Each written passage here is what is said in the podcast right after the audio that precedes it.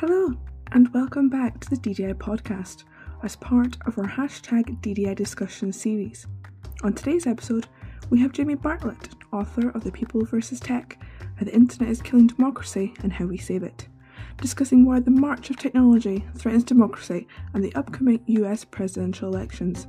But first, make sure you subscribe to our newsletter at ddi.ac.uk and follow us on social media on LinkedIn and on Twitter at Data Capital Ed.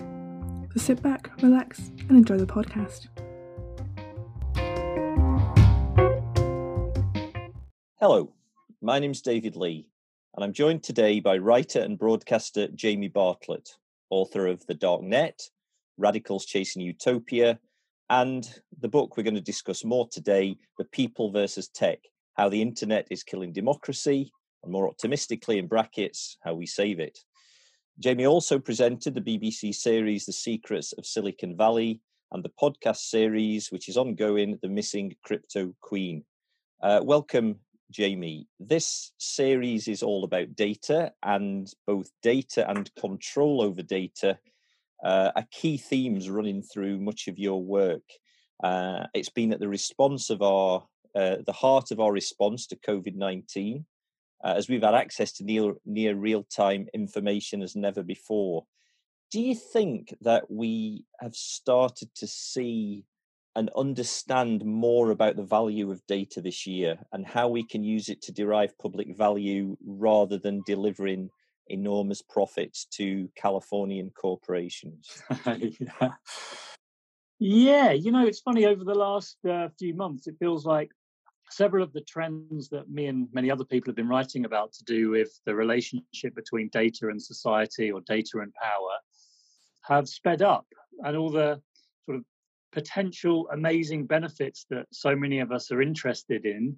So how you could democratize access to that data how data could be used to better understand big social problems. I mean i never obviously predicted a large new coronavirus outbreak but it was pretty obvious that there were going to be big social challenges that could be meaningfully meaningfully addressed using data. Uh, that that we're beginning to see that that possibility, those potential applications. I mean, they're still pretty rudimentary, as we see with the test and trace stuff by the NHS. But equally, I think we're also seeing some of the problems maybe magnified as well. The potential of misinformation spreading around sort of really important scientific questions, the continued reliance and probably growing reliance of all sorts of different companies on technologies that they don't understand. I mean, more and more of the high streets going online, of course, necessarily so as a result of all this. And that brings up even more questions, are the same questions, I suppose, about uh, power and accountability when it comes to data. So it's been a, it's been such a strange few months for lots of reasons, but I, I definitely feel like it's brought into sharper relief all the wonders and terrors of, uh, of of a life defined by data. Okay, and time seems to have passed in a very strange way this year, Jamie. I don't know whether you found that these months seem to have sped by with with with very slow periods in the middle, and all of a sudden we are looking down the barrel of a massive moment in democracy, the uh, the next American presidential election. Um, you write quite a lot about the 2016 election in the People versus Tech, and do you think it's fair to say data, having played a great role in 2016, will play an even bigger role this time around? Yeah, it will play a bigger role in, in this election. It will play a bigger role again in the 2024 election and the 2028 election, and pretty much every election from here on out. I think it's really important for people to remember that between 2012 and 2016, there was a big difference in the sorts of the availability of data, the ability to um, target people um, using that data, the improvement in all the various personalized micro targeting techniques. And that improvement has obviously just continued since 2016 and it will continue to improve. And sometimes I think that's what's forgotten in this discussion. The 2016 election, which of course became synonymous with Cambridge Analytica, was really to me just the beginning of a whole new way that we do elections that's really data driven, focused on individuals, focused on um, campaigns getting as much as they can about individuals and narrowing down the targeting to ever more personalized messaging, which in the end will culminate, of course, inevitably, in every single person receiving a completely unique set of messages from each political candidate. And I think what you'll probably see in the 2020 election, and it's I think it's the same for all of them. It's a really simple problem, which is that we have a sort of roughly commonly set commonly agreed set of rules and norms about how elections run and how we make sure they're fair to do with advertising and spend. And suddenly those rules don't seem to quite work anymore with all of this new data and targeting. And that, in the end, to me, creates lots of problems. And one of them is that whoever loses is very able to complain that the process wasn't fair. And then the sort of legitimacy of the election in the eyes of lots of people um, is weakened. And, I, I'm, I'm pretty sure whoever loses this forthcoming election in 2020, and it's always good to look at what the losers do rather than the winners, they will say that it was rigged, that it wasn't fair, uh, that one side had an unfair advantage using too much data, sort of sinister, creepy targeting techniques, that maybe the messages of one side was suppressed or censored by uh, the big tech platforms. And, and one of the reasons is, is because no one can really understand how any of this technology fully works. And when you live in a world where you don't understand how the technology works, uh, everything does seem quite unfair.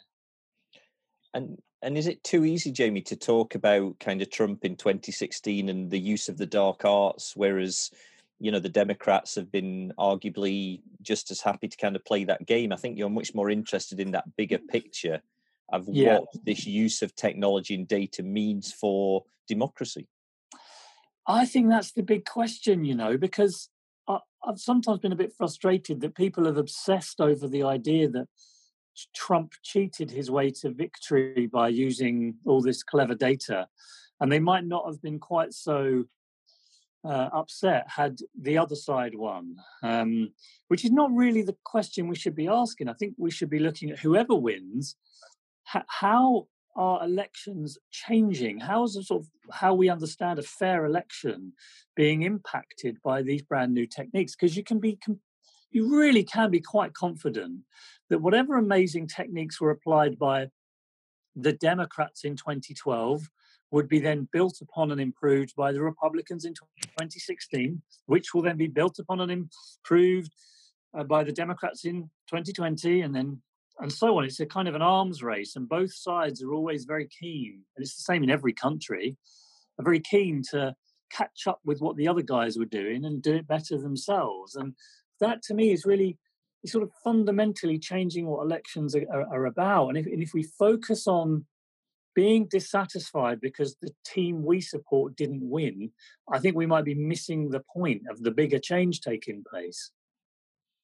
And we're already starting to see that, Jamie, with with Trump and the and the and the postal votes. It's a slightly different point, but ultimately it comes down to this this effort to sort of almost delegitimize the election before it's even started. Yeah, and I just think you're going to see a lot more of that, and not just in America, but all over. Because this is not, I mean, what you've got to remember about Cambridge Analytica, they're, they're one of dozens of companies that do really quite similar things, drawing on the very latest advances in targeted advertising for the commercial sector and applying them for politics. And, and this is a you know, multi billion dollar industry that improves by the month. And so it's all over. It's all over the world, and and I, I think it, it does go back to this this really fundamental idea is that we don't as a society have a have a kind of commonly agreed set of not just rules and regulations but sort of norms and accepted behaviors and practices around data use which which which, which people when things don't go their way are then extremely unhappy with the results um, it's going to be the same, I think, in all sorts of walks of life. So, yes, elections, but what happens when you don't get a job because of an automated CV checker? What happens when you don't, when an automated um, machine learning uh, cancer scanner doesn't correctly pick up your uh, your tumor? Or, or any of the hundreds of examples you could think of where machines are taking more and more important decisions and playing more central roles, um, they may overall be more effective and they may overall be more efficient, but that's not really how humans think or work. And when, when decisions go badly, we, we want to know why and how and who's held accountable for that. Otherwise, we, we think the system doesn't really work fairly. And that's the problem when you have very complicated systems. Um, if you can't figure out why things are made, decisions are made in the way they are, when it doesn't go your way, understandably, your sense of powerlessness and fury about the process. And and I think elections are just one of dozens of areas of life where we, we really need to sort of work out how we create these sort of transparent systems of accountability over decisions that are made in society. Yeah, I mean, that transparency is the big issue, really. I mean, I think just to quote a mm. bit from the people versus tech, have we given away too much to shadowy powers behind a wall of code manipulated by a handful of Silicon Valley utopians, admin, and venture capitalists? And you know, you asked specifically what it means for democracy, but you've painted that bigger picture there as well, Jamie.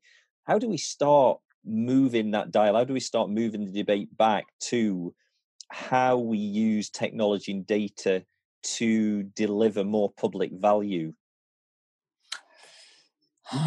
yeah, I mean, I know. I mean, uh, the title of my book is um, um, "How the Internet is sort of killing democracy and, and how we how we fix it in brackets."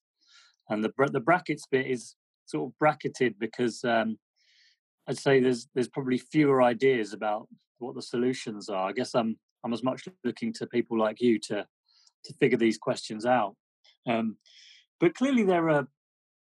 I think there's going to need to be quite a lot of experimentation, and it's sometimes really frustrating because there are some relatively simple things I think that can be done, but we don't seem to do them. I mean, if you think about the election laws that we have in this country and in pretty much every other democracy, they they are still based on the idea that most political spend during election will be through TV and billboards, and we'll be able to monitor that spending and make sure it's roughly either either at least transparent so we can see who's spending what. And we we all we all of us get to see what sort of adverts and messages are being put out. You you know about the sort of party political broadcast where each party has a set, amount of time on the national broadcaster to put their message out and we all get to see what everyone's seeing.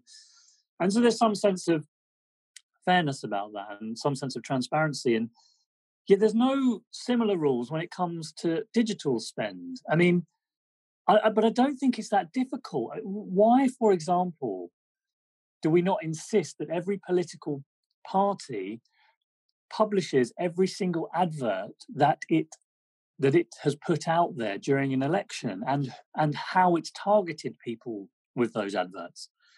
Now that might end up creating the world's biggest excel spreadsheet. Millions especially as micro targeting gets better millions of targeted adverts and who they've targeted in what age demographic and what gender and so on and what region. Yeah, that's going to be a really big file. But we got amazing technology now that can allow us to analyze that and say, oh, you know, this party seems to be putting these messages out to this group of people. And it's really important that the public knows that because maybe that's inaccurate or unfair. I don't see why we can't do that.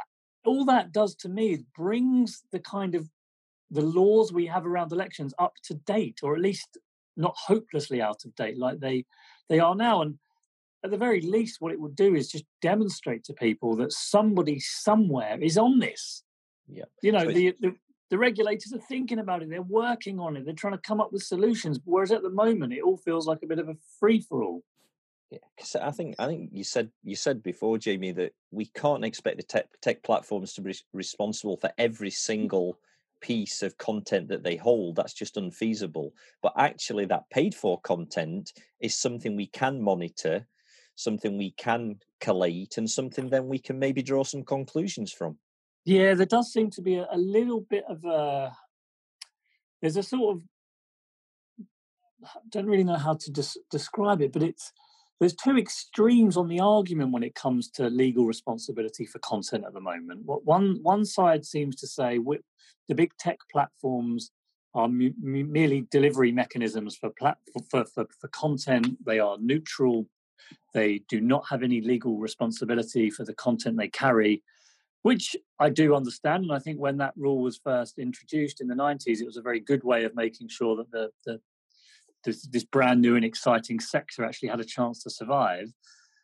Um, and then you've got the other side, and Donald Trump's been basically saying this when he's talked about repealing Section 230 of the Communications Decency Act, that technology platforms like Facebook should be seen as newspapers. You know, they deliver content, so they should be legally responsible for every single thing that's published on them. And I think both of those extremes sort of lose the, the both the practicality of how you do this and the benefits that come from having free open social media platforms. And i'm i'm interested in what, what what's the sort of middle ground and what are the sort of things we can do just to make those tech companies a bit more responsible but without destroying them completely? Because if they had legal liability for every piece of content they posted they would surely collapse almost immediately. They'd need to employ the entire world's lawyers just to keep going. How do we find that middle ground? Well, there is there is there is a middle ground there, and some of it's about making the technology platforms just slightly more responsible for certain types of content.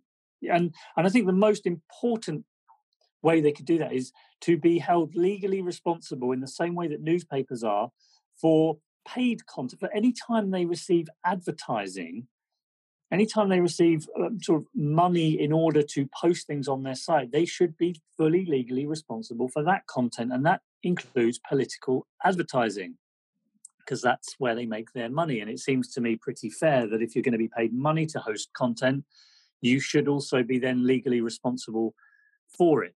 So, if, for example, there is paid for disinformation and misinformation and hate speech and whatever else, that they are receiving money directly in order to publish, then I think they should be held legally responsible for that. But I don't think they should be held legally responsible for every single last thing that each of us puts online, because that would be completely unworkable. Do you have any sympathy for the tech companies, Jamie? You know, did, they started out with this genuine belief that they could change the world and connect the world, uh, and now everybody hates them. You know, do you have any sympathy? Yeah, I think the I think the problem for, for the tech companies, and and I think so many of the the top people are, they really do believe in the power of their platforms to improve the world. They're, they're not just money grabbers who are, you know, dissimulating, lying about this. But it, it's obviously you know, when people are multi-millionaires and billionaires, your sympathy sort of wanes slightly, obviously. But I think the I think the problem for them has been that for many, many years, they, they told everyone that they weren't just ordinary companies, that they were, they were better than that. They were different. They were on a social mission. They wanted to improve the world. And so we, I think we, as a result, we've been holding them up to a higher standard, that the standard, the standards that they asked us to, which was don't see us as an ordinary company. We're on a mission to improve the lives of millions of people and connect the universe and so on and so when they fall short of that, I think it's it's fair enough that we um, we we hold them in in in low regard because it turns out in so many ways they're behaving just like any other type of company, employing huge numbers of um, lobbyists to um, to make sure the different laws and regulations go their way. Um, you know, really, really tough anti-competitive behaviours at times. Which okay, other companies do that too, but they weren't supposed to be like other companies. And do you think, Jamie, we're about we're about five years almost on from probably when you were writing uh, the People versus Tech?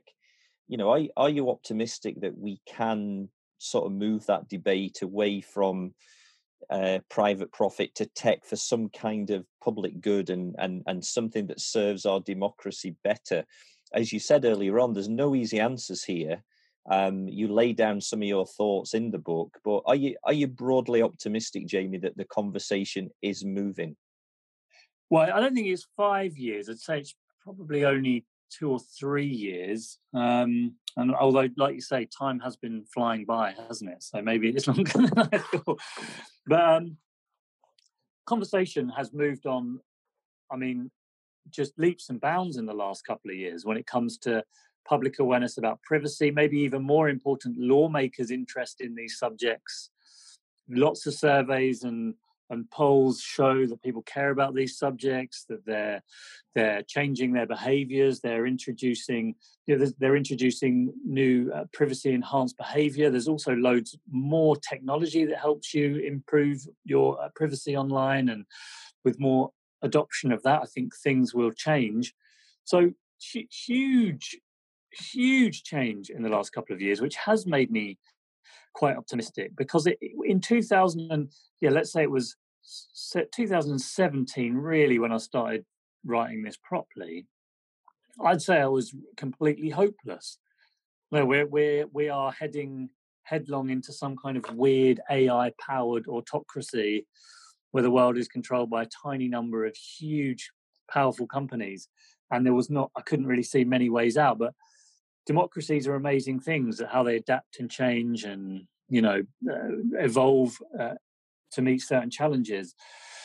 I guess the issue is the bigger issue is it's it's not just about how large technology companies have a sort of centralizing tendency and the way they get bigger and bigger and there's there's almost a natural sort of monopolizing tendency in large tech companies because they get bigger, they get more users, they get better tech, which means they get more users, which means they get better tech, and that that's I suppose the dominant narrative of the last few years. It's it's bigger than that. It's about a fundamental incompatibility between a world created in an it's sort of an analog age so our education system, our competition law, our banking system, our how our literally how our elections and politics work, how we consume information, how we all these different things. We've created a world that was designed for an analog age. And then suddenly, in the space of 15 years or so, the world has just been flooded with data and information.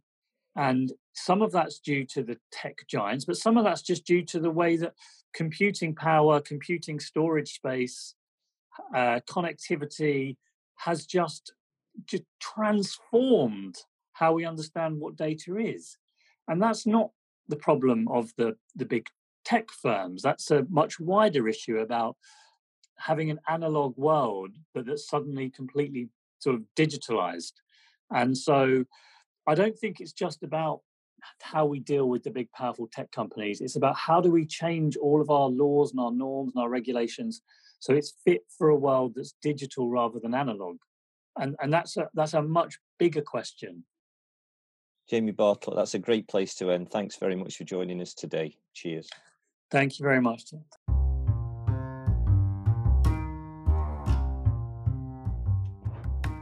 If you enjoyed this podcast, make sure you hit review and check out ddi.ac.uk for a selection of upcoming podcasts and webinars and articles as part of our virtual engagement series, hashtag DDI Discussions.